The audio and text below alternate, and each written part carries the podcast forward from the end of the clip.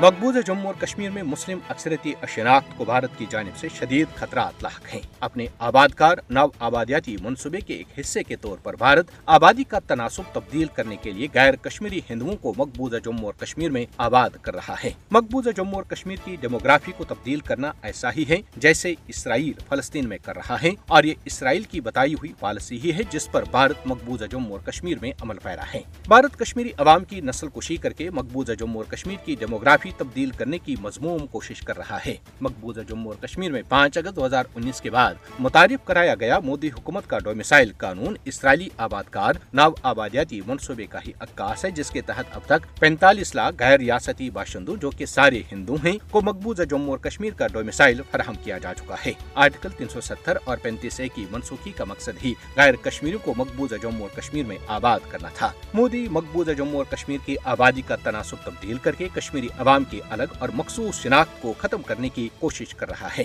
مقبوضہ جموں اور کشمیر میں آبادیاتی تبدیلی اقوام متحدہ کی قراردادوں اور بین الاقوامی قوانین کی سریحن اور ڈٹائی سے خلاف ورزی ہے۔ کشمیری عوام کو مقبوضہ جموں اور کشمیر میں آبادیاتی ساخت کو تبدیل کرنے کے مودی کے شیطانی منصوبوں کی بھرپور مزاحمت کرنی چاہیے تاکہ بھارت مسلم اکثرتی مقبوضہ جموں اور کشمیر کو ہندو اقلیت میں تبدیل کرنے کی جس سہیونی ایجنڈے پر عمل پیرا ہے، اس میں اسے نہ صرف ناکامی بلکہ ضلعت و رسوائی کا سامنا بھی کرنا پڑے۔ اقوام متحدہ کو فوری اقدام کر کے فسطائی مودی کو مقبوضہ جموں اور کشمیر میں ڈیموگرافی تبدیل کرنے سے روکنا چاہیے تاکہ ایک تو اقوام متحدہ کی قراردادوں کی خلاف ورزیوں سے بھارت کو روکا جائے۔ دوسرا، مسئلہ کشمیر کو ادارے کے چھہتر برس قبل منظور شدہ قراردادوں کے مطابق حل کرایا جائے، جس کے لیے کشمیری عوام آج تک لاکھوں جانوں کی قربانیاں دے چکے ہیں، جبکہ آج بھی قربانیوں کا نہ ختم ہونے والا سلسلہ جاری ہے۔ ان عظیم اور لازوال قربانیوں کا مقصد مقبوضہ جموں اور کشمیر پر بھارت کے ناجائز اور غیر اخلاقی قبضے کا خاتمہ ہے۔ اسی لیے کشمیری عوام تاریخ کی بے مثال جدوجہد کر رہے ہیں جسے اہل کشمیر پایا تکمیل تک پہنچا کر ہی دم لیں گے۔